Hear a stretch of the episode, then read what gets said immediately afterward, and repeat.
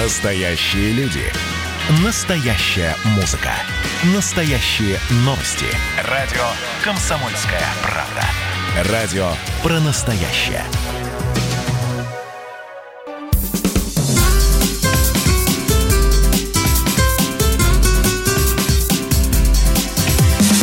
Программа с непримиримой позицией. Вечерний Мордан. И снова здравствуйте. В эфире радио «Комсомольская правда». Я Сергей Мордан.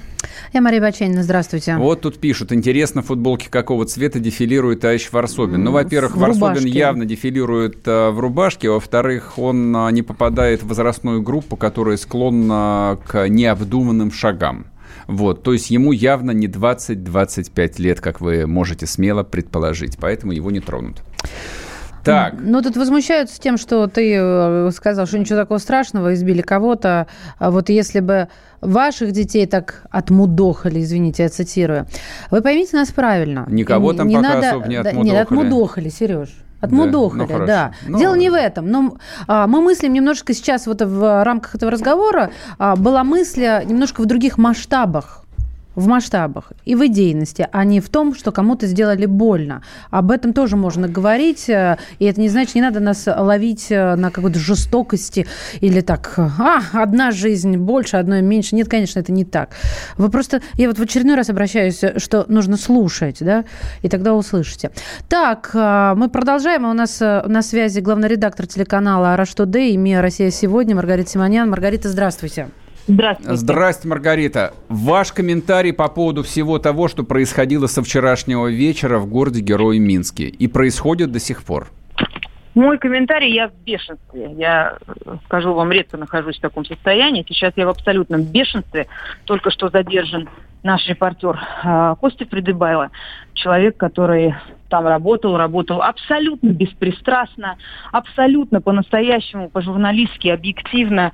Вот совершеннейшим образом по-репортерски. Он не, точно не является а, одним из огромного числа там западных пропагандистов, которые западных или про прозападных, которые прибыли в Белоруссию в эти дни.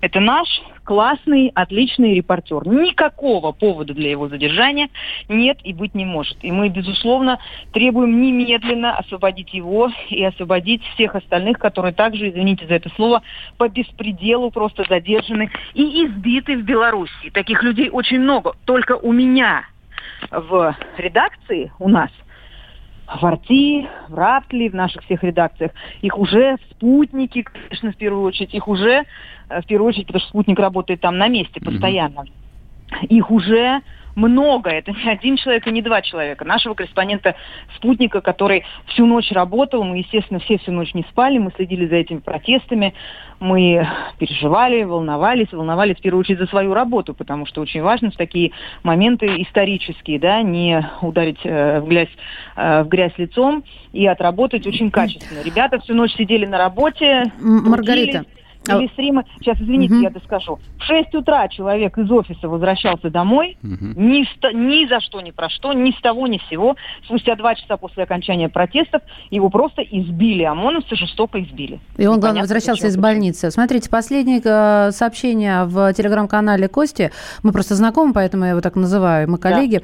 Да, он пишет сначала э, версию о том, что почему к- при подходе к месту проведения митинга в Минске ОМОН проверяет аккредитации, что фотографируют людей, пропускают, и пишет, что, видать, чтобы не получилось, как вчера с Пеговым, с Тарковым, с Алоповым. А, и дальше следующее сообщение «Меня задержали». А вот после этого он выходил на связь, что-то говорят им, а, почему, говорят ли, когда выпустят, или вообще ничего не известно. Вот последнее сообщение у меня от э, наших ребят до того, как я, собственно, включилась, что Костя на связь не выходит.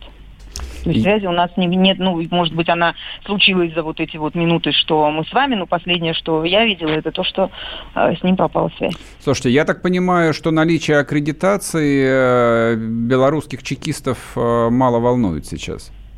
Слушайте, какая аккредитация? Аккредитация, это, знаете, такая вот тоже, извините за это слово, просто отмазка. Угу. Когда они к чему совершенно прикопаться, начинают э, спрашивать аккредитацию.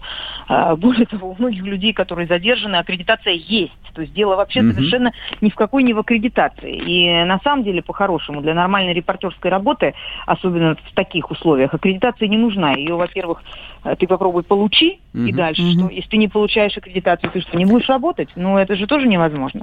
Так же не должно быть. Я не знаю, я хочу вас обрадовать. 1942 Rush Today пишет, нашего корреспондента Константина Придыбайла отпустили. Вот, смотрю на ваш телеграм-канал.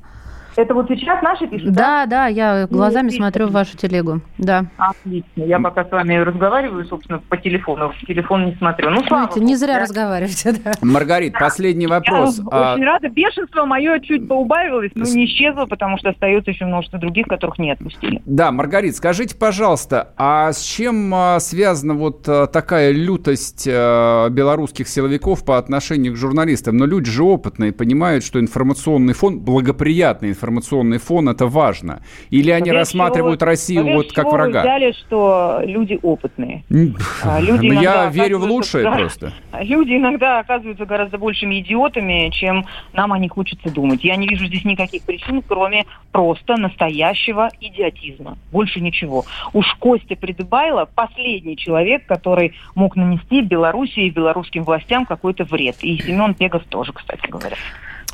Я, наде... я надеюсь, все рассосется. Отпустили Константина, да, теперь, в общем, все беспокоимся Но за Пегова. взял на карандаш. Что... Я понимаю, mm-hmm. что взял. Я просто слушателям напомню, его вчера тянули за руки, и было совершенно непонятно его физическое состояние. Там ударили его по голове, либо прыснули в него слезоточивым газом, и тоже, в общем, нет никакой информации. Ну, это выглядело так, мы не знаем, мы, конечно, я надеюсь, об этом узнаем, но это, на этом видео это выглядит так, как будто он просто без сознания, потому что... Да, я смотрел, да. Он и не сопротивляется, и не идет сам. То есть или человек сопротивляется, его приходится тащить, или человек не сопротивляется, и в ответ на вежливую просьбу полицейского проследовать, конечно, проследует, как, в общем-то, и сделает любой нормальный журналист, проследует, объяснится, предъявит свои документы, инцидент будет исчерпан, как это и должно быть. Его просто с виду бездыханное тело тащат по земле. Это вот все, что видела, собственно, вся страна. И пока ничего не понятно. А скажите, пожалуйста, а вот это все, это мелочи или это все-таки повлияет как-то на наши взаимоотношения?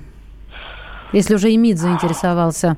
На наши отношения это повлияет, а. безусловно. А. Отношения, не взаимоотношения, а отношения. Взаимоотношения, эти вопросы находятся за пределами моей компетенции. А отношения, я как главный редактор больших СМИ и как гражданка России, это то, о чем я имею моральное право говорить. Как вы думаете, Лукашенко удержит власть? Да, я думаю, да. То есть еще пять лет? Спасибо большое. Маргарита Симонян была с нами в эфире, главный редактор телеканала «Арти» и информационного агентства «Россия сегодня». А давайте я подытожу, смотрите, что пишет наш, э, наш кор. Да, я просто цитирую с э, телеграм-канала «Rush Today». Э, пишет, профилактически задержали на входе в парк, обращались, можно сказать, нежно, провезли несколько километров в автозаке и высадили подальше от эпицентра протестов.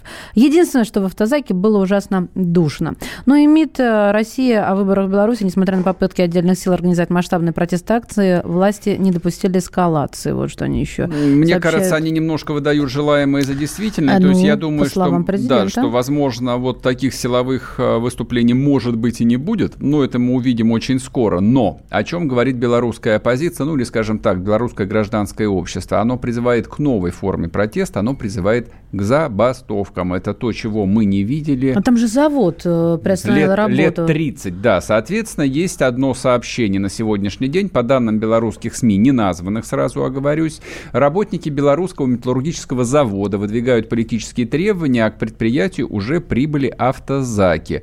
А завод находится в городе Жлобин, Гомельская область, прекратил работу. Ну, честно говоря, я не очень себе представляю забастовку на белорусских государственных предприятиях, потому что я напомню, а, львиная доля промышленности белорусской существует либо за счет субсидированных цен на энергоносители, в том числе металлургический завод, то есть там э, печь-то их нагревать можно только российским газом.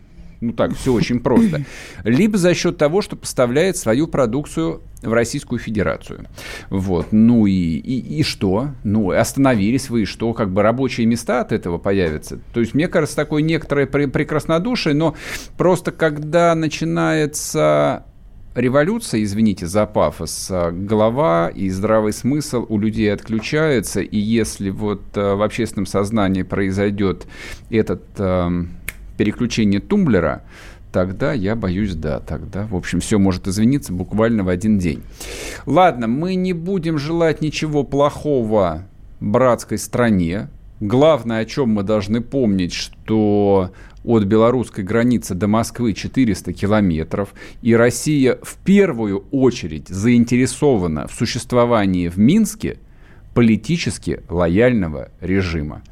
Но для этого желательно внутреннее... Лояльного кому? К Москве, к Москве, к, Москве. к России, Но пока, знаешь, к Москве. после наших силовиков задерживают наших коллег, которые наши соотечественники. Я, дум, я, думаю, я думаю, что отпустят, конечно же, и силовиков. А факт, никакой осадочек останется. Ну, все останется. На конечно. то она и жизнь, на то она и политика. Как ты мудро заговорил к, к, к, к, к Нет, концу ко второго не, часа. Никакой, никакой мудрости, и пока не о чем говорить. Мы, собственно, как бы прожили этот день, да, посмотрели, что происходит в Минске, и, в общем, а, поставили, скажем так, ситуацию на паузу. Я надеюсь, что вот на этой паузе она и останется к завтрашнему утру. Там и не придется опять читать о разгонах, избиениях, там, а не дай господи погибших. Вот, точно, по-моему, мы последние, кому это нужно. Так, я еще вам сообщу, ну, сделаем анонс на завтра. Завтра будем говорить про коронавирус, люб, любимый. Я думаю, что вы соскучились. А, прекрасная новость а, из города-героя Парижа. Там ввели штраф в размере 135 евро. Это 10 тысяч рублей за появление на улице без маски. Это то, что, возможно, ждет в ближайшем будущем нас. Хорошего вам вечера. Всем пока. Программа с непримиримой позицией. Вечерний Мордан. Я, Эдвард, на вас рассчитываю как на человека патриотических взглядов то возникает вопрос, а куда податься русскому мужику? Ну, разве что в ЧВК Вагнера. Перефразируя известную, известную либеральную формулу, российскую либеральную да. формулу, надо дождаться, пока вымрет последнее непоротое поколение, да? Отдельная тема с Олегом Кашиным и Эдвардом Чесноковым. На радио «Комсомольская правда». По будням в 9 вечера по Москве. Тоже мочить в сортире, но других и не так.